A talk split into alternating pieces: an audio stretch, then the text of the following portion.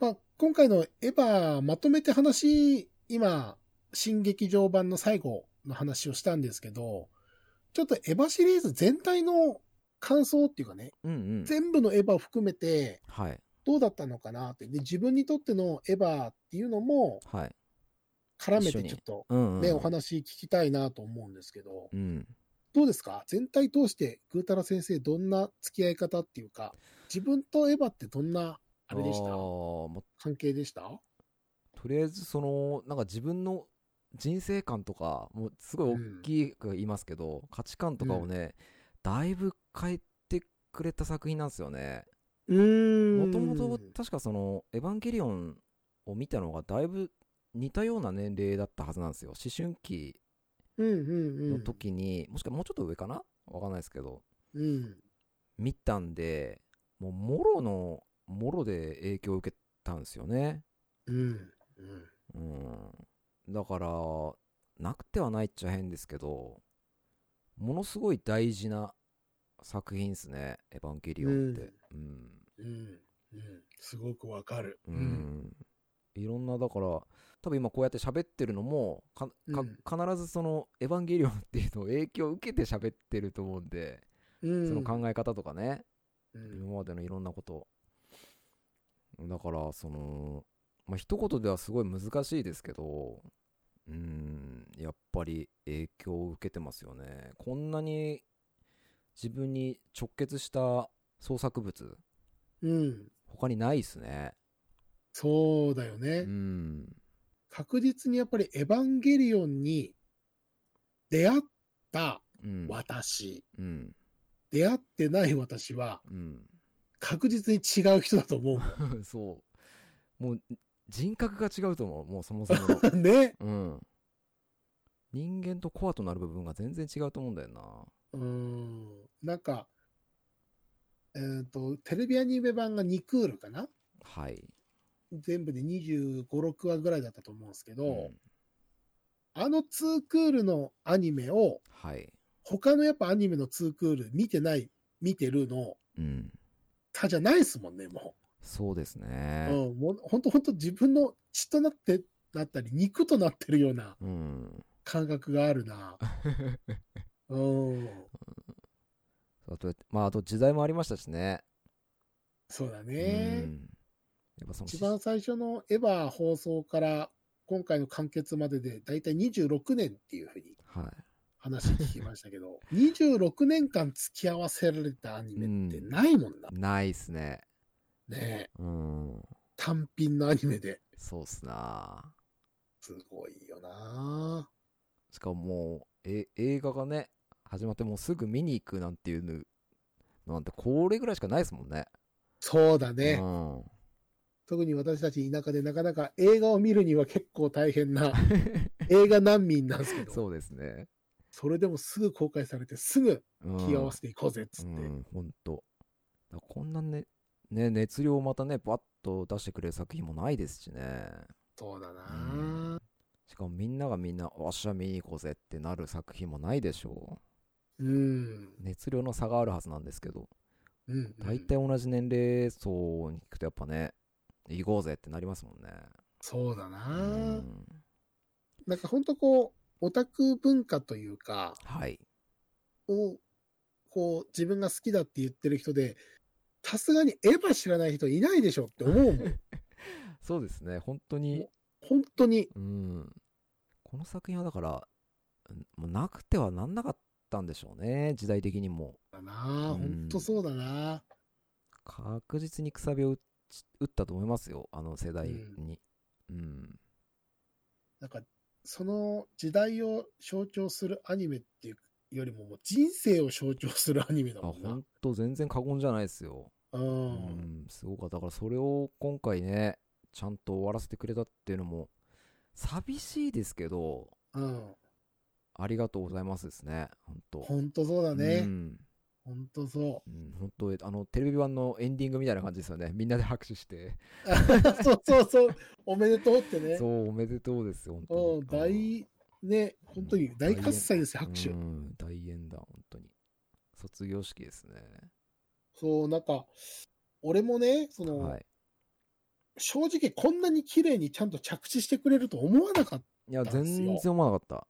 た。うん。うんまあ、ちょっと、やっぱね、泣けてきちゃって、うん終わることに。うん。え、ちゃんと終わんのみたい な。こんな そうの あんのって、うん考察したりとか、え、また続くのっていう気持ちにさせてよって。残してくれってね。そう、うん永遠になんか終わらないアニメとして俺の心に寄り添ってくれよって、うん。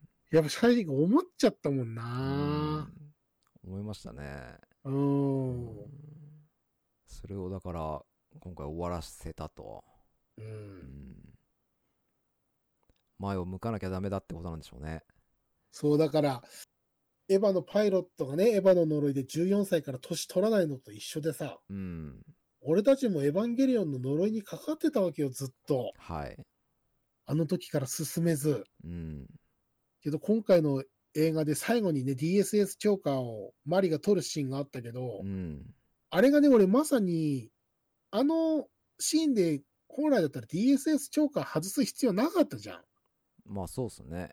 ねえ描く必要もなかったですよね。あれがね、まさに俺たちとうんエヴァとの決別のシーンなんだなって思ったんだよな、うん2回目見て。うん。ああ、俺たちからも DSS チョーカー外されたみたいな。そうっすね。あーうんで俺でんたちもそうで電車に乗る最後電車に乗るんじゃなくて走ってそう出てくっていうシーンねそうだそうね。毎回ずっと電車に乗ってたじゃないかすかみんなうん。ねあれからもう降りてて電車に乗らないで自分の足で走って外にか外にけて出てくっていうねしかも実写の世界に。ねああ、うわあれ、きついわ。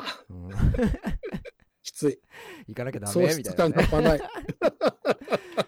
そうなんかもう喋りながら泣きそうになってきちゃいますも んねねえ本当にでもだからそう考えるとすげえうまく落としましたね、マジでいやー、ほんともうこれ以上のエンディングはなかなっいたのないも、ないうないまさに。ないっすね絶対ないうんだからこいや、よう、広げた風呂敷いやだからここまでちゃんと綺麗に畳んだ本よ。当っすよねうん全部全部じゃないですか含めてそうだうね。んまあもちろんワードの意味とか、はいその、まあ特に庵野監督が好きだったり、特撮好きだったり、SF 好きだった人だったら、これが何のパロディーかとかっていううんうんうん謎解きの要素は多分ある、まだあるんでしょうけど、うんエヴァンゲリオンとしてのうん今後どうなるっていう考察に関してはもう今回で終わってるそうでね。すね終わりでうすねんうん終わってると思これで終わりですねう。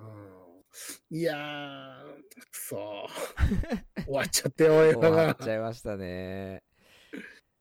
いや、だからこれを、ね、糧にというか、バネにというか、んまた新しいことをしていきましょそうだな、うん俺たちも進まないとなう。。そうですね。うんいやー、で。もいい作品でした、本当に。本当出会えて幸せだったうわ。んだから楽しめなかった人、もう一回見てみてください、ぜひ。ねそうだうな、ん。うん含めて、全部含めて。うんいや、ほこんとそうれ思うほどのエンディングないですよ。うんうん。で、あのー今回のエンディングが、まあ、はいまさに今まで語られなかったキャラクターの心情を交えて話してきたエンディングで終わってう、ん。テレビ版っていうのは、シンジ君の視線で語られたエンディングだったんですよね。はい。あのまさにね、今テレビ版のことを、俺あのー、1回目の、今回の劇場版の作品を見てからう、ん。まあ、ネットで調べると、そのテレビ版のセリフの書き起こしみたいなのがあー上げてる人いるんですようん。うん。それでやっぱ最し最終話の、あの、自分語りのはい。とこのセリフを読むと う、ん。あ、なんや、ちゃんとテレビ版で終わってるやんって、うん、ああ、なるほ思っど。た。うん。おーまあ確かに戦闘シーンとか、あの後どうなるとかって話はなかったけど、テレビ版。うん。で、だからこそ、エアーと真心を君にかはい。っていう終わらせ方したけど、うん。なんや、ちゃんとテレビ版でセリフ見ると終わってるやんってうんうん。同じ借地案っていうのがね、うん。思う、思ったわけですよ。なるほどな。その今、エアーと真心君にの話も出たじゃないですか。うん。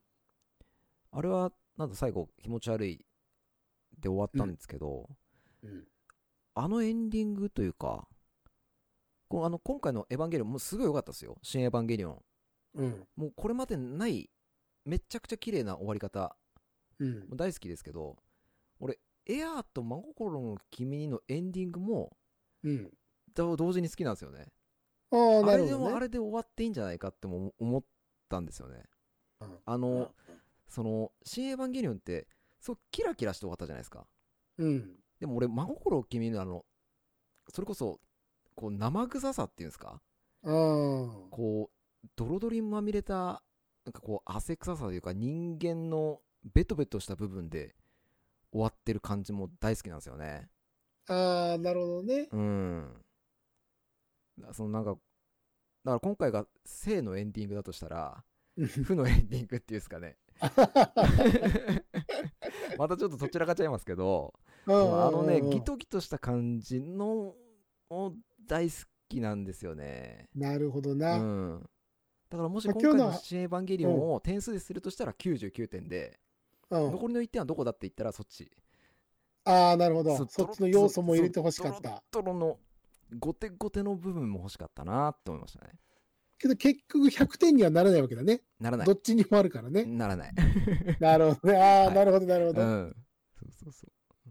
シンクロ率ゼロだと思ったら無限大だったみたいな話ですそうかあそこそうですねちょっと笑っちゃう未来 のそのちょっと笑っちゃう部分がその負のエンディングの方にあるんではうん なるほどな。いそう、だって俺も正直期待してたうんのは、気持ち悪いぐらいの、うんなんやこれやったもん。はあはいそうですねまあエヴァン結ゲリ局オンわからへんがんけ っていう。うんそうだからその期待を裏切られた意味でのマイナス1点とかねううんん、そうかもな。うん、うん誰よりもエバらしさを求めてしまったっていうのそうもあそうるかそもうしれそない。ううんいやでも本当良かったっすわそうだうな。んもうそれしか言えないはうん。俺ね、今回のそのエヴァンゲリオン全編を通して、いその、まあ、すごくここからメタ考察に入るんですけど、うんうんまあ、私がエヴァンゲリオン全シリーズ、まあ、見た中で感じたことっていうのが、はいああ、これ全部、その、ビジュアル化した庵野秀明かと。うんうんうん庵野秀明の心情を、キャラを立てたりとかして語ったんだなって思ったんですよね。うんうんうんで、すごく俺が大事にしてるのは、テレビ版のエンディングなんですよ。はいでまあ、なんでかっていうと、まあ、し、まさか、あの当時、庵野が、ここまで新劇場版まで作る構想はもちろんなかったわけでしょうんってことは、テレビ版で終わらせるつもりで作ってるわけだから、もちろんそうですね。必ずテレビ版に、その、エンディングはある、本人が語りたかったエンディングがあると。うん。ただ、安野がやりたかったのが、戦ってバキバキどうこうやって終わらせる。まあもちろん、次回予告が間に合わない状態になってた から、描けなかったっていうところもあるんだろうけど、 うん。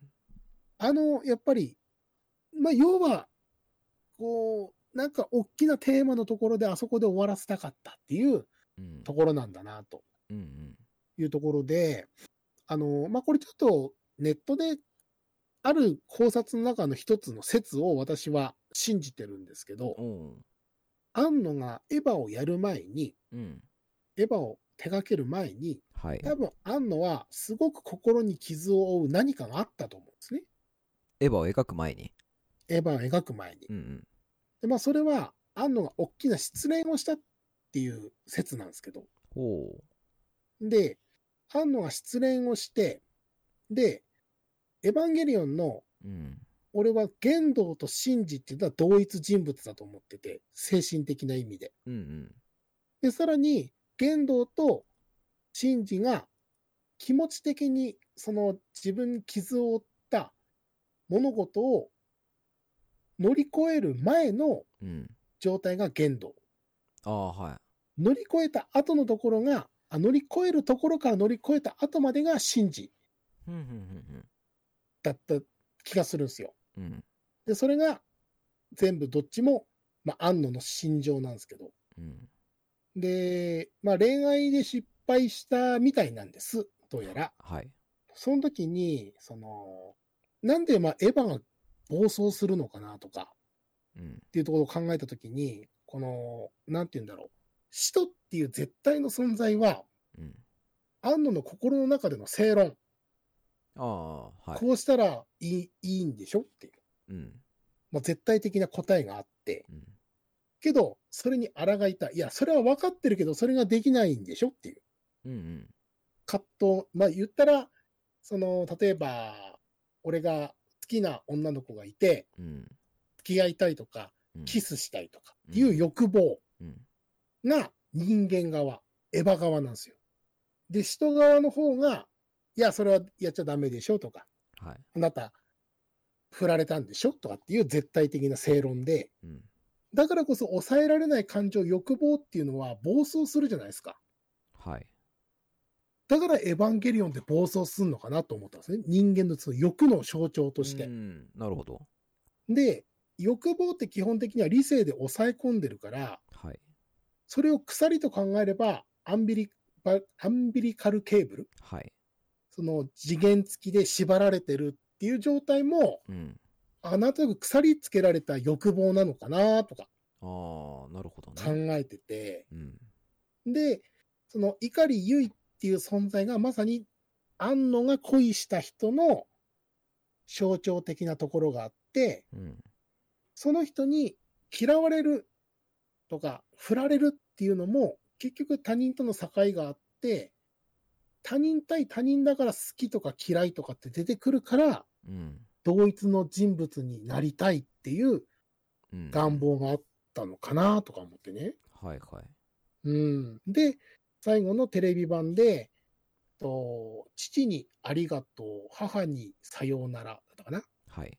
で、すべての人類におめでとうだったのかな、なんか。そんな感じだったんだけどうん、うん。すべての子供たちにか。はい。なので、その、何かの、その、まあ、失恋を乗り越えて、うん。なんやかんやあって、き心が傷つきながらも。で、父にありがとう。今までの自分にありがとう。うん。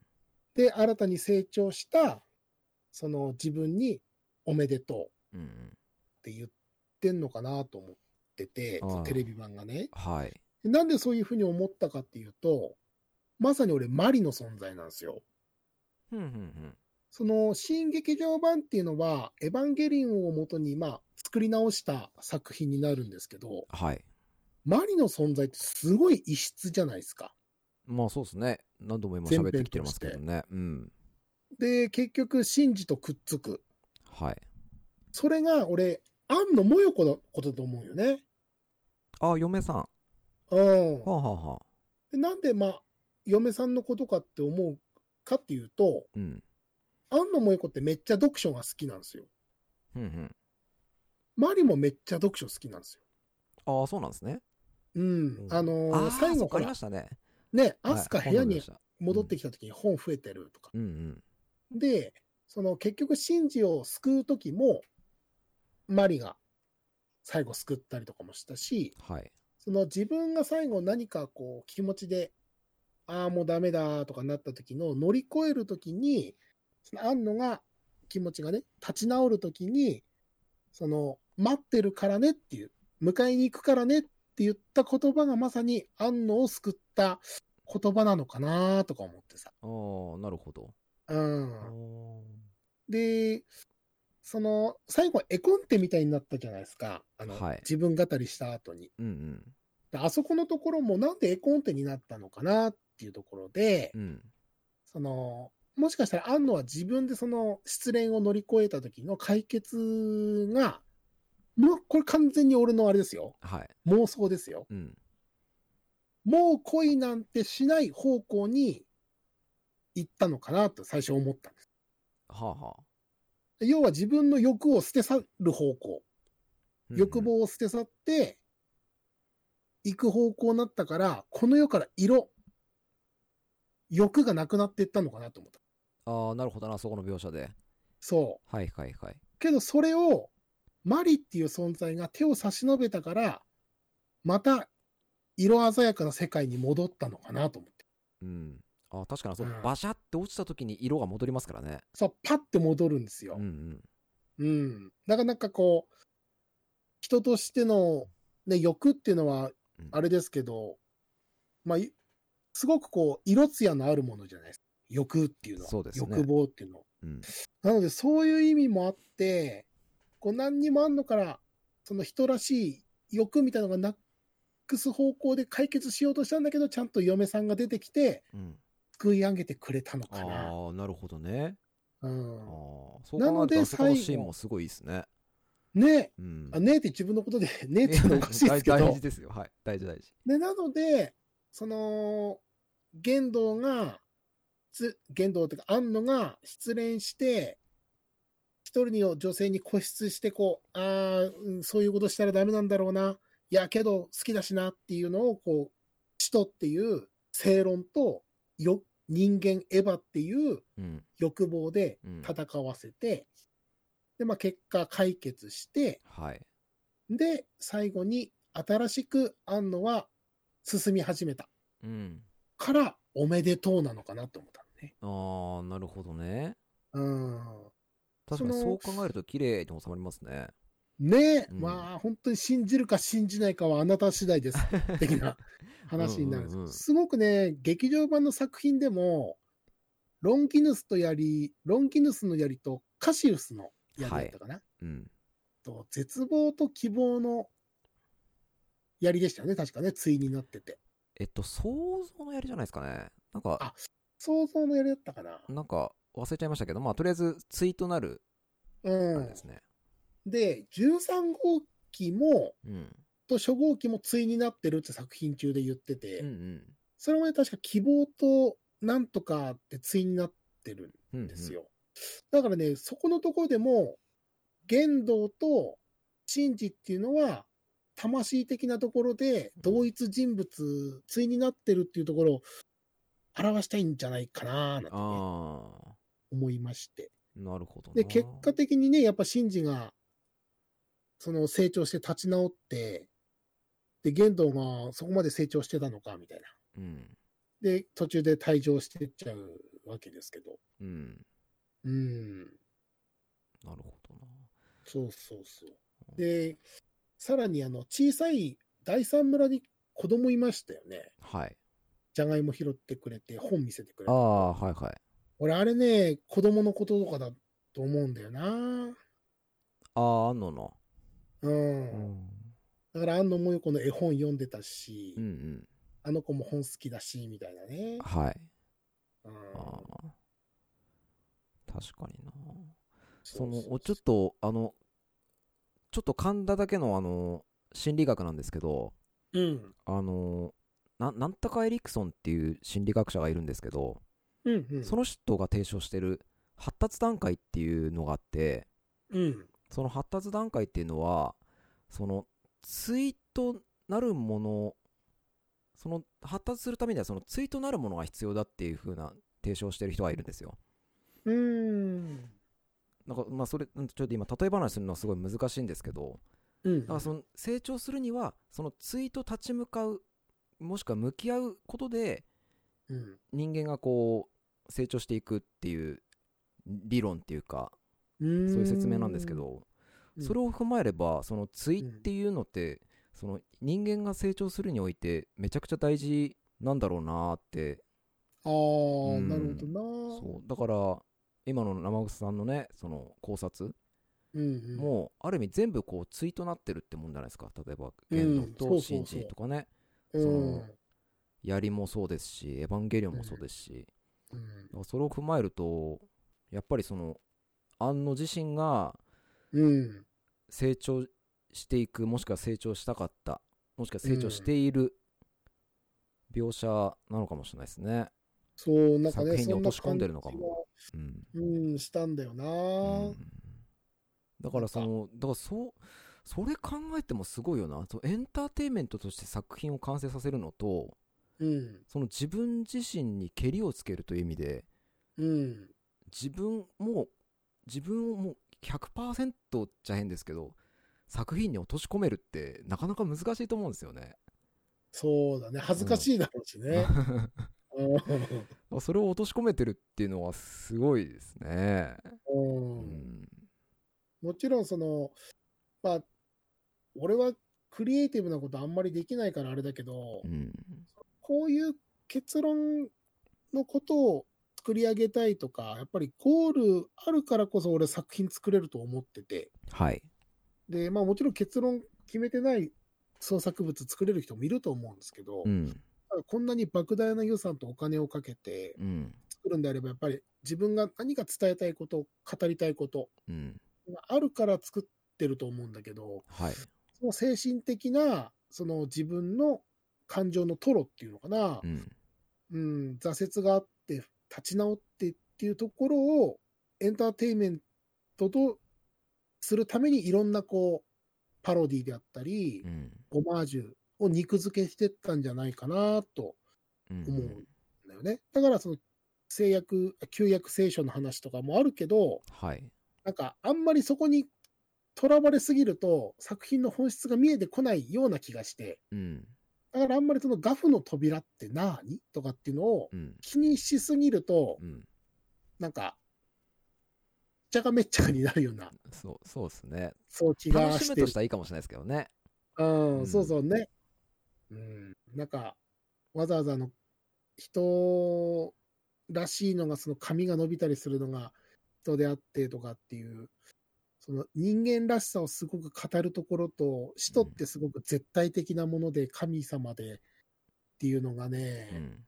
今回も話したから、何か理由あるんじゃないかなと思って、精神的なところで考えると、やっぱりこう、その、正論っていうか、はい。こうしなきゃいけないって分かってるところと、自分の心の葛藤うん。で、けどそれを抑えつけれないのが人間だし、欲望だよなと思うと、ああ、気持ちって暴走するよな。あれエヴァって暴走するな、みたいなね。 ううんんうんであそっか、けど、普段は感情はちゃんと抑えられてるから、コントロール下でできるときはちゃんとコントロールできる。うん。うん、エヴァの活動を、ね、するために電力で縛られたりとかしてるし、はそれが理性であったりとか、そういうことを表してんのかなとかね、い。うん。なんか思っちゃったのさ。しかも、暴走も暴走で3分しか持たないっていうね、1分でしたっけうんね。永遠じゃないもんね。そうそうそうなんですようねん。うんそこもまた面白いですね。だから、この「新エヴァンゲリオン」って、その、面白かったどうだったって言われると、すごい、その、答えるのがすごい難しくて、うん。その中で、そうんの作品に対しての感想と、うん。その、個人的な感情の感想っていうのが、なんかちょっとズレが生じるんですよね。うん。だからそれがすごい難しいので、なんかこう一言で、まあ、お、面白かったってしか言えないっていうんですかうん。なんかすごいね、その自分の言葉では説明できないところに落としてくれたなって思うんですよ。うん。で、その言葉で説明できないっていうのが、僕個人としてはすごい一番大事なことで、うん。例えばその想像物をえ例えば映画だったら映画見て面白かったああ面白かったじゃなくて、まあ、泣けたとかだったらそ泣くっていう感情って結構みんな上位の方に置くと思うんですよ、ああ、そうだろうねう。ん、普段ないから、うんめちゃくちゃ泣けたわめっちゃいい映画だったわって思うんですけど泣くって一つの感情なんですよねうんでその感情笑うとかミックスになってるよね。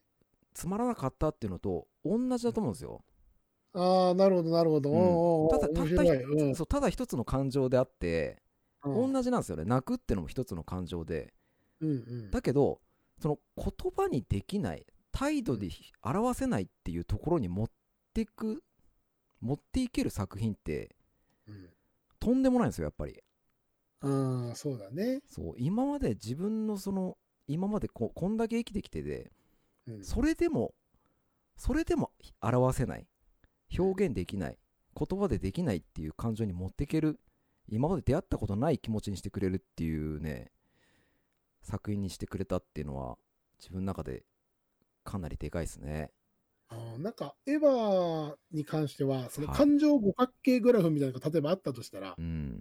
爆笑、涙とかでね、うん。あとして、エヴァってちゃんと平均的に埋まるもんな。そうですなんかねさ。っき、ウータラ先生が言った通り、涙特化。そこに感情100%しかいかないじゃないもんねう。ん。うん。だから、その特別ですね、やっぱり、このエヴァンゲリオンって、自分の。いろんな、本当感情が突き動かされうる。ん本当、ありがとうございましたですね。うん。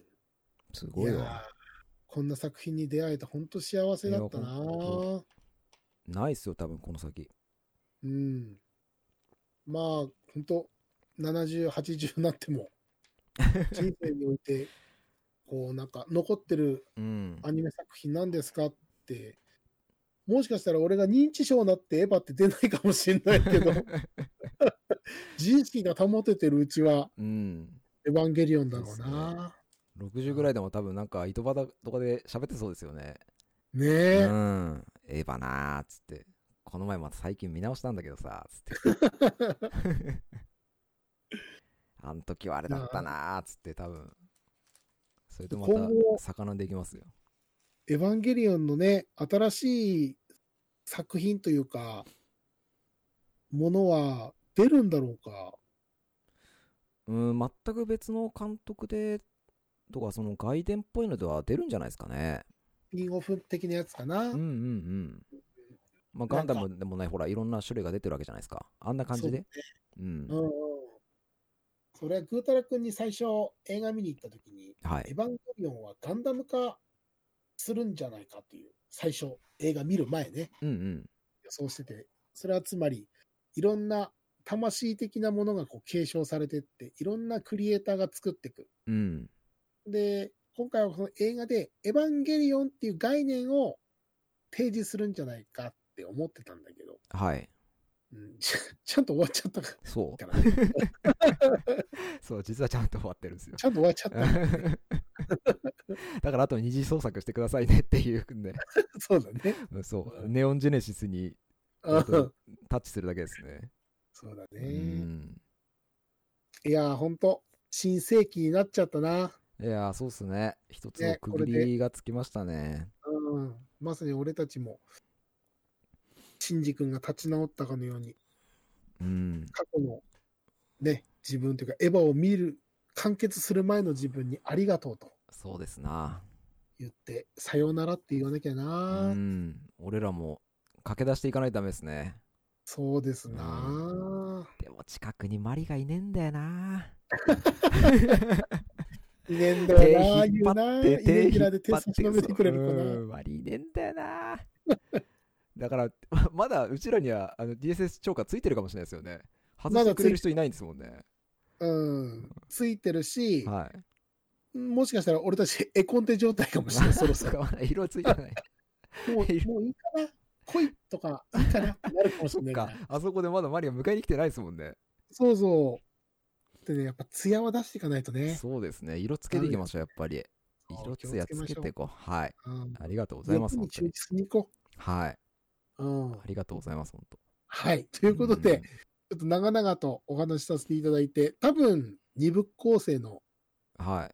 あの、話になるかもしれまません。だまだ喋れますけど ね。はい。うんあここら辺で区切りつけないとね。実はエヴァ単品で、生具で話したの初めてじゃないかな。初めてかもしれないですね。Q とかも喋ったかな見に行ったぐらいは喋ったかもしれないけど、内容どうこううんない気がするね。そうですね。ううんん。まあちょっとね、多分今後もね、俺はらい劇場版は回を重ねて見ていくだろうから、うんうん。またちょっとね、整理して、今回はなんか感情に任せて話したし、うん。実際この収録する前も、どうやって話すか難しいよねっていそううね、 そうそうそう。話をしてたのうで、んはい。ね、ちょっとまた整理できたら、はい。うん、このセリフってこういうことなのかな、みたいな、まさに考察編とかね、うんうん。ちょのっともう一回見に行きたいですね。一回と言わず。うん。そうそう、何回か見何て、度も行きたいな。 D パートを理解 したい。はい。ディバ そう、ブンダーがなんで4体必要だったかみたいなね。そうう、ん結局、俺は未だにアダムスのことがよくわかってない。うんね。あそこら辺もね、ちょっとね。全然わかってなうい。ん。はい。ということで、長々とお話しさせていただきました。はい。えーぜひ、まだ見てない人はこの動画、あ、動画っていうか、放送聞いてないと思うんで、うん。あれなんですけどうも、ん一回見た人も、まはた見に行っていただきて、そうですね。劇場版もね、あの、はいネットフリックスとか、うん。とか、そういうとこでも配信されてますんで、うん。見直してみてください。そう。あと、改めて、その、これを聞いてる人の中でね、その感想ももらいたいですね。ああ、自そうで分す、はね。どう思ったのかとか、その自分にとってのエヴァとか、そうだおね。話し知りたいですね。エヴァはどこからみたいうなね。ん。そう、ぜひぜひね、あの、ぜひ、まあ、ツイッターのダイレクトメールでもいいですし、ね、うんブログの、あれでもいいのか。コメントでもいいですね。あ、コメントですね。コメントの方いただければですね。うんうんぜひぜひお願いします。はい。よろしくお願いします。はい。ということで、えー、元生グラジオの生草でした。ぐーたらでした。ありがとうございます。ありがとうございました。